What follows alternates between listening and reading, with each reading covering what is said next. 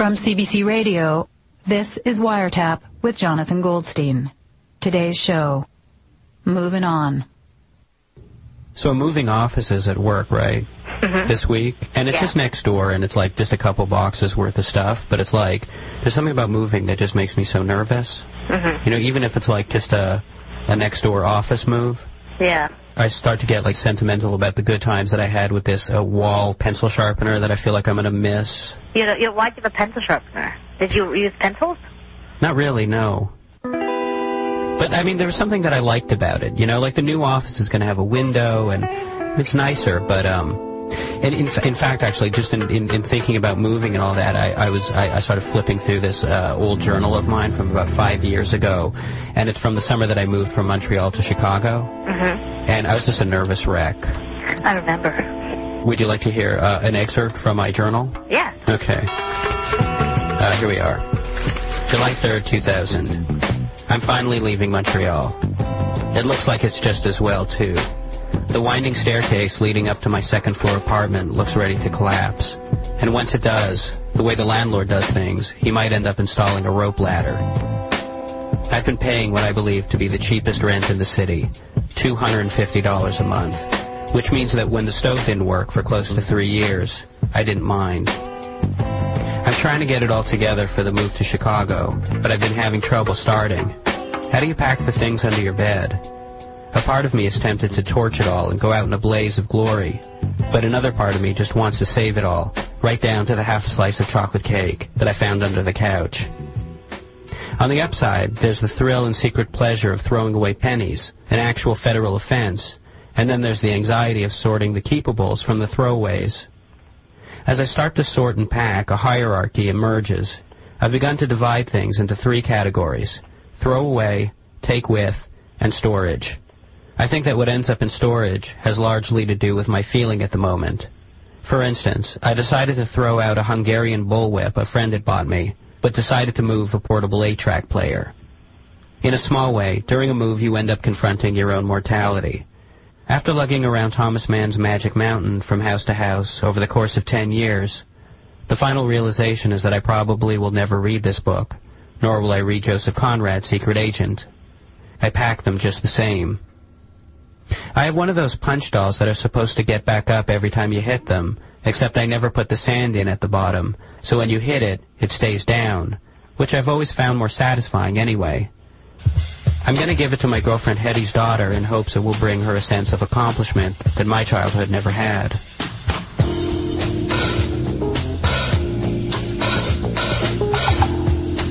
Hetty came over earlier today. She said that rather than haul all my unwanted furniture out to the curb, we were going to rid ourselves of it 1930s eviction style. At one point, I walked into the kitchen and found her in the midst of kicking my dresser off the window ledge and into oblivion. I find myself wishing I could somehow stop time right now and inhabit this chronological space. I wish I could always be in this suspended state of having not yet moved, with everything boxed up and everything permissible. Pretty much all I'm doing these past few days is spending time with my friends and family, and it all feels so final and important. The other day I met the guy who's going to be moving into my apartment once I'm gone. He's in his early 20s and has glasses. He's sort of nerdy looking. He reminds me of myself as a young man. I know that just as I'm leaving, I'm going to say something to him that's going to embarrass us both. I might end up telling him that he has to love the apartment enough for both of us. So did you say that? Did you embarrass him? I did. I actually ended up hugging him. Oh, Jonathan.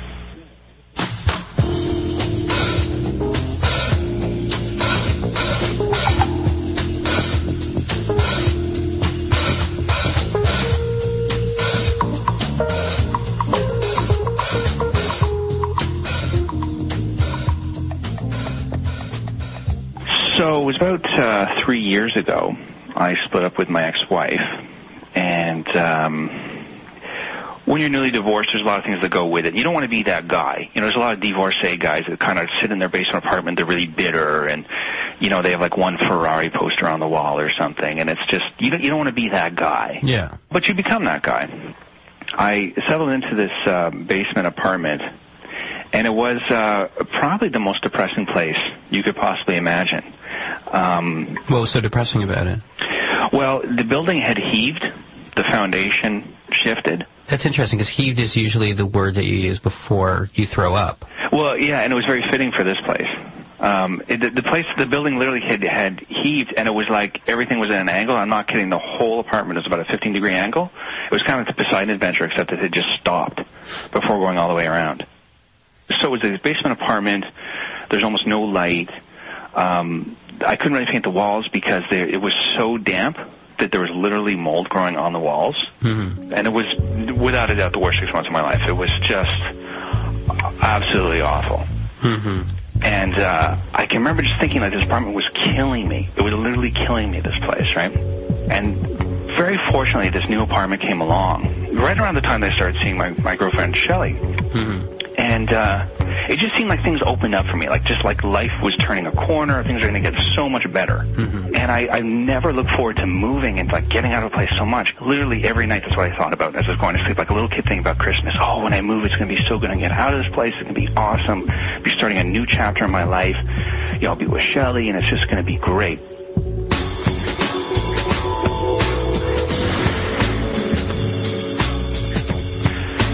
So, you know, moving day finally comes. I'm really excited. I hired the company that I used for my last move, and they were fine. So I used them again, and uh, really excited. I was up at like seven, so eager to go. Nine comes along, nothing. You know, nine thirty, ten. Like they're not here, right? So I'm starting to like get a bit anxious. Finally, they show up about ten thirty, and I knew the second like these two guys showed up, I knew that I was in trouble because this one guy had like this crazy look. Like I just, you just know sometimes when someone is nuts. And the second this guy walked in, he had these crazy wild eyes. Like he looked like, like he was on fire, you know, but hadn't discovered it yet. Like he was just totally intense. And I knew I was right away in trouble. The guy, this crazy guy, instantly starts talking about eating. It's like 10:30. He's like, I really need to eat something. Where can I eat? I'm like, well, I don't know. And he particularly, I swear to God, he wanted chicken wings. He said, where can I get chicken wings? At 10:30 in the morning. I assume, like, when he said he wanted to eat, that, of course, you know, he was talking about lunch. You know, we would load up the, the truck and then, you know, have a little break and he could have his chicken wings. But no, he wanted right away. So I point him in the direction of, um, you know, King Street, I guess it was. I said, no, I think, you know, up on King Street there's a, a chicken wing place, right? So, uh, he and the other guy just disappear. It's like 10.30 in the morning, they're 90 minutes late. Just disappear, literally. They just leave.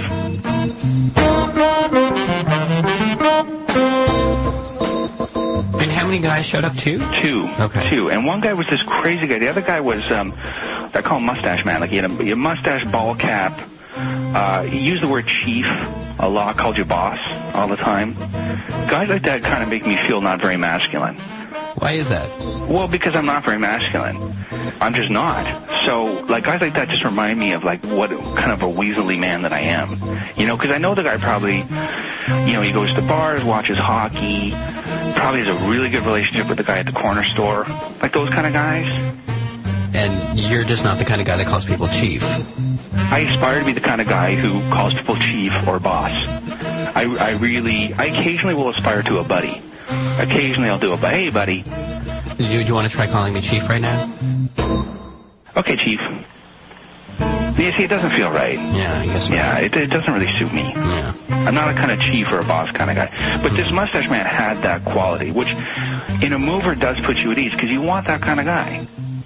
So he did kind of put me at ease, and I could tell he was the, he was the boss and he was the kind of sane one.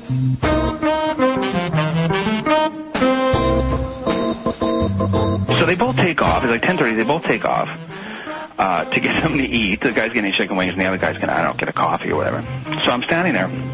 Sure enough, mustache man, my buddy, you know, comes back pretty quickly, and uh, I'm like, well, where's the other guy? And he said they got into an argument on the street, but he said, don't worry, he'll be back. So at this point, it's about 11. So we get started moving some boxes. Now, I should mention that not only do I have a tremendous amount of stuff, and I mean, I really have so many books and CDs, videos, DVDs. I, I'm embarrassed. Every time I move, I'm embarrassed. And people are like, wow, every single time, wow, you got a lot of boxes. I had so many boxes, it's sick. Uh-huh. And they're heavy. They're all books and stuff, so I always feel so much guilt, right?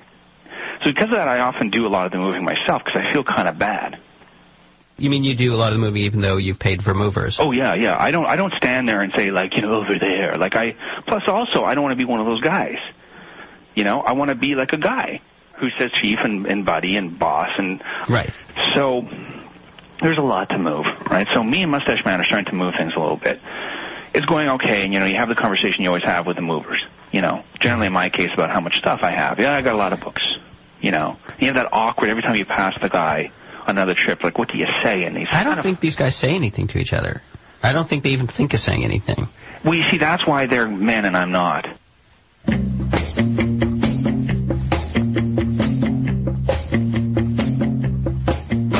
So me and the guy are moving things, and he's starting to get a little bit pissed off about the fact that Crazy Man has just not come back. Hmm. He's gone up for chicken wings. I don't know where he's gone, probably to Buffalo. Like, I don't know where Crazy Man's gone to get chicken wings. So, Mustache Man stops. He just stops dead. He's he's like, don't worry, chief. I'll I'll, I'll get on it, right? I'll get on it, boss. I'll, I'll call the dispatcher and we'll we'll sort it out. We'll track the guy down or whatever, right? So he's on the cell, you know, smoking away, talking to the dispatcher, and I'm still moving. I just keep moving. I keep moving all these boxes. I'm just keep going, keep going. Sure enough, Crazy Man comes back. He's got his chicken wings, I guess. He's come back. It's now about like noon, and uh, he and the mustache man start arguing. Crazy Man, like I wouldn't push Crazy Man. He looks like like he's about to snap at any second, right? So I just keep getting my, you know, another box of books, another box of CDs, or these guys are arguing or whatever. So in the meantime, you're you're doing the bulk of the movie. uh, literally, I did almost the entire move myself. I'm not kidding, because this guy, like, we was either Mustache Man was on the phone half the time.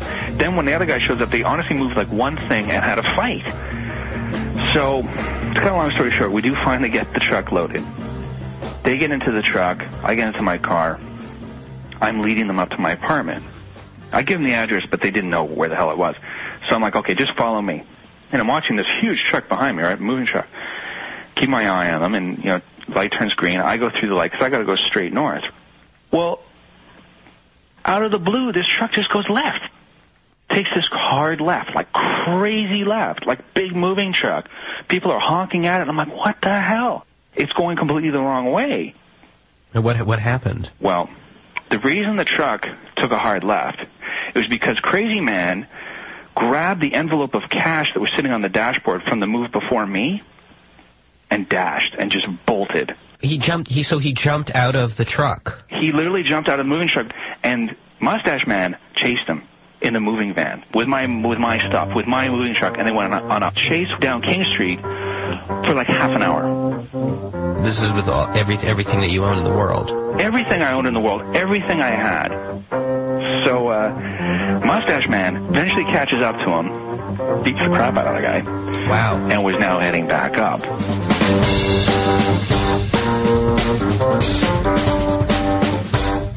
So, I'm standing outside my new place, ready to go in, ready to, you know, finish the move and get settled in and all that. And the truck's just nowhere, right? So the dispatcher's telling me, I'm like, oh my god, not to worry, your replacement is coming, right? The repla- the replacement for Crazy Man who just got beat up. Sure enough, the replacement guy shows up. Big fella, really nice guy though. And uh, sure enough, my truck finally shows up. It's maybe an hour at this point, right?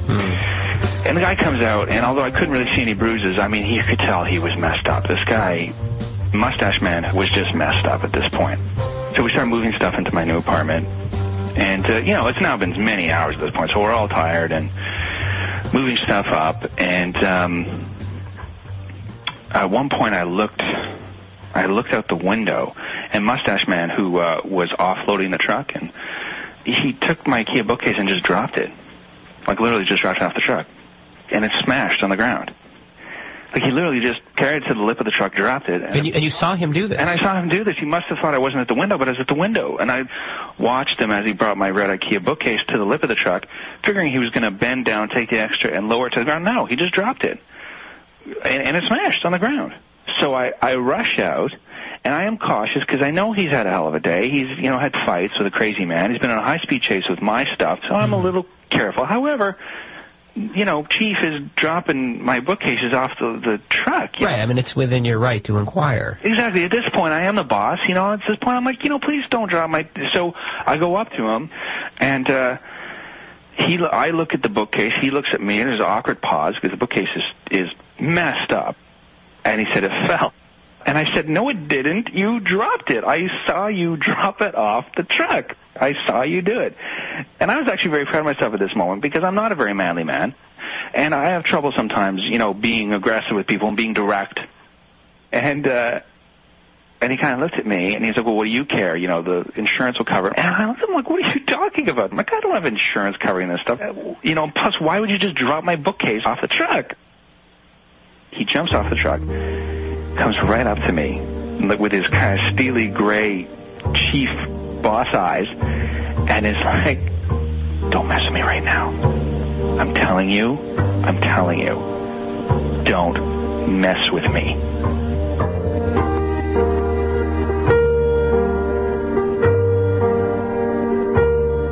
you know, I could have been a hostage negotiator. All my my skill comes out. I'm like, I'm like, look, I, I really understand you've had a hard day. I know you've had two fights. I know we have all had a really trying day. This has been very challenging.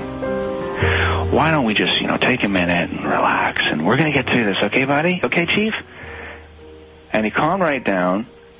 I was like, okay. And me and him bonded. Suddenly we're buddies. I like made a new friend, you know, and we finished up the move. And when we were done, we just stood around in my kitchen, smoking cigarettes and you know drinking beer, and had a really nice time. Actually, the last hour or so was really great. Were they on the clock? Uh, well, you know, it's funny. I don't know if they really were or not. Like, who really knew? It was beyond that. It was beyond hourly wages. Mm-hmm. And and so so you guys had this sort of bonding moment in the kitchen. I guess like he probably apologized for for throwing for throwing your IKEA bookshelf off off the uh, moving truck, right? No, he didn't. No. No, he didn't.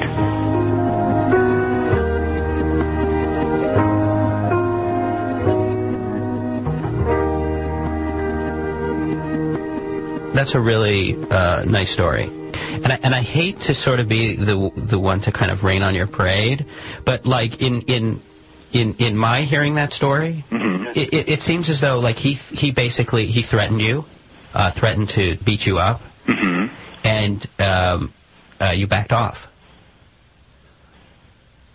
I could see how you'd see it that way.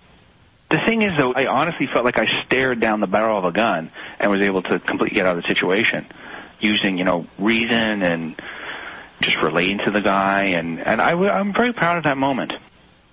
There's times in my life when I've really looked back and said, "Wow, I really wish I'd stomped that guy. I really wish that I was more manly and I beat the crap out of a guy." This isn't. I really don't feel that that guy deserved to be stomped at that point. Mm-hmm. You know, he really had a hell of a day. Mm-hmm. I mean, really, if he had killed me mm-hmm. and he was telling the story in prison, you'd kind of understand it. You know, he'd feel bad about murdering me, but you kind of get it. I mean, this is a hell of a day know, a hell of a day for me too. Don't get me wrong. Yeah. That's just the way I am. A very sympathetic man. That's uh, it's it's a good quality. I think so.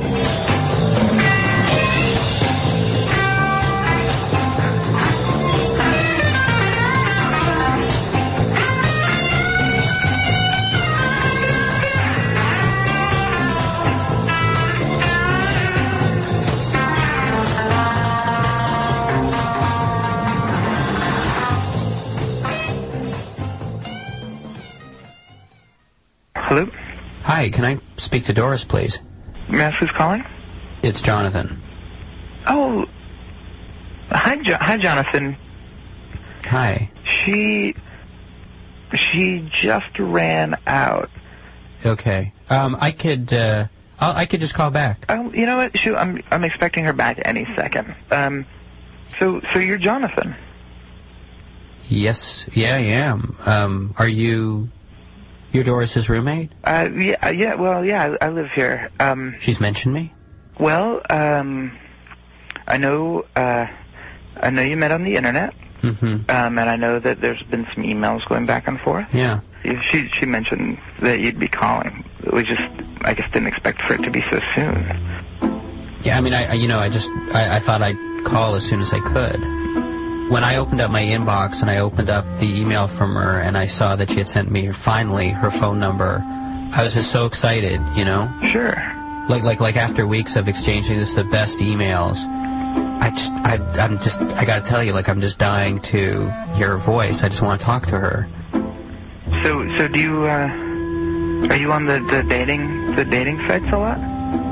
No, in fact, uh, it's the, it's really the first time I've ever done this sort of thing. Um, it's weird. I, I feel like I'm talking to like her dad or something, or like her, you know, her older brother. Um, I, I, she like asked you to sort of like feel me out or something before before we speak. I'm, I'm just protective of her, that's all. Uh huh. You know? This isn't like some kind of um swinger si- situation, right? Like, My God, no. No, no, no, no. okay, okay, because I'm not I'm not down with that. No, no, no. She would, she'd never do that. It's not at all what I'm about, no. you wouldn't believe like this the weirdos out there on the internet. Like I before finding Doris, like I read through so many incredibly bizarre internet dating profiles. Like every profile that I read, I feel like I, I'm afraid is like written by someone who's who's completely covered in PVC and is like chained to the wall of some dungeon basement. I can completely understand that. I mean, it seems like so many, you know, people just try and be so different or whatever, but but then nobody ends up being, you know, seeming really unique. I guess. Yeah, but like like like the thing with Doris is like, God, the first things that I read about her were like every single one of them was like a like every little detail about the things that she liked was like this perfect little pearl. She likes bringing beer to movies, or like um, when she's eating M and M's, like she spreads them all out on the kitchen table. And she, it just kills her to eat them because they just all look so beautiful lying out there on the table. Or like, she says like how she loves to just lie in the bathtub and then turn on the shower and just imagine that she's in a tropical storm and just completely surrender herself to it. I love that. I just it's so it's so beautiful. Like in one of the emails that she sent me, she told me that from time to time, when she's dreaming, she'll become aware that she's in a dream. You know that sensation? Mm-hmm. And like once that you know that moment where you're like, wait a minute, I think I'm in a dream. Like once that feeling would come over her, she would look for the nearest window and she would just totally like enthus like gleefully dive out it, yelling, "I can fly! I can fly!" And and that would be the rest of her dream, and she would have these beautiful, beautiful dreams of flight. Yeah. The thing with Doris was that it wasn't so much about when she was dreaming, a little part of her would stay awake, but more that that she was the kind of person that that even when she was awake, it seemed like a little part of her was still dreaming. Sometimes it would take her an hour to, to eat a meal that she really enjoyed. Like it just took all of her all of her attention. hmm I mean, there were times I'd I'd come home and she would have been playing a, a record, an Astor Piazzolla record or something, and the, it would be at the end. The needle would just be skipping at the at the at the label, and you know she wouldn't have she wouldn't remember she wouldn't remember when it, the music had stopped. She would have been too busy making card houses. She loves to build card houses. Playing cards. Yeah, these you know have you ever, have you ever tried it? Well, yeah. I mean, I like when I was a kid. It's really, really difficult. She'd use two or three decks, and they'd spread out all, all, all over the floor, and there's these beautiful, beautiful, huge things that you just wanted to live in. So is Doris back yet? Is she there? Well, uh, I mean, she's she's here. It, she's been with us the whole time. Oh my God. You're Doris. No, You're Doris. it's not. It's I've not. been ex- no, no, I've no. been exchanging emails with a man. I promise, I'm not Doris. It's not what you think at all. Look, I'm not really Doris. Doris is my wife. She's your wife. Doris was my wife. She she died uh, a little over a year ago.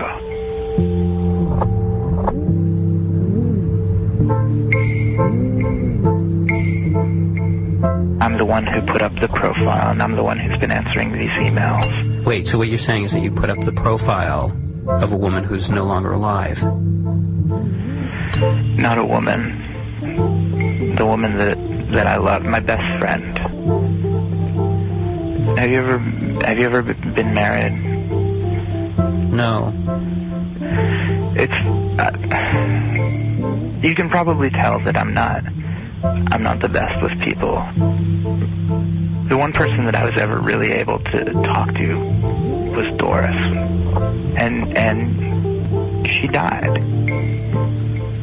And I've been I've been trying to to to move on and trying to to get past it. And my friends, you know, my friends have been helping, and that's how I got to this this whole internet dating thing. I mean, they suggested that I that I try it, and I resisted, but I, you know, I finally decided to give it a go. And so when I sat down to fill out my profile, it asks for your interests and your sense of humor and all these things. And without really realizing it, I, I just started filling it out as her. Every little detail about who she was, I put down. And when I was done, and I and I and I saw it there with with all these other profiles of all these other real people on the internet, it felt if if only just for a moment, it felt like like she was there and she was alive.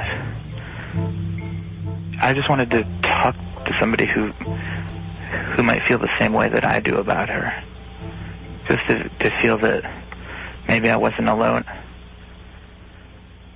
And then when you when you started emailing her, I felt this this kinship with you, and and I I guess I felt this made me feel a little bit less alone. I'm sorry. It was a bad idea. I feel really stupid right now, and I'm I'm sorry to have to have brought you in on all of this. I don't know what to say to you. I um I guess the stupid thing is is that uh I was really looking forward to calling this, you know, as soon as I got the number this morning, I've been so curious about what she was going to sound like. I don't know. I was looking forward to just hearing her voice. Um, if you just want to hear her voice, I've got I've got videotapes. I, I I I used to tape everything. Oh yeah. I've got one in the VCR right now. Do you want Do you want me to play it for you? Yeah. Sure. Okay. All right, hold on. I'm going to put the phone up to the TV. Okay.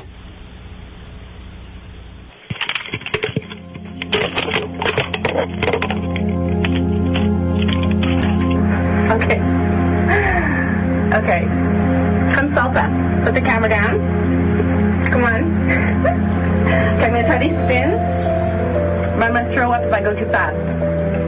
Okay. Okay, so here we go. Put your hand up. Okay, go back. One step back.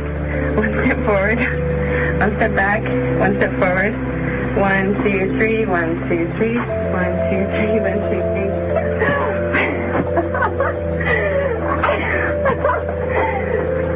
no, no, no, no, that's so hard. No, that's good. That's good. you see, you're not a bad dancer. I like it.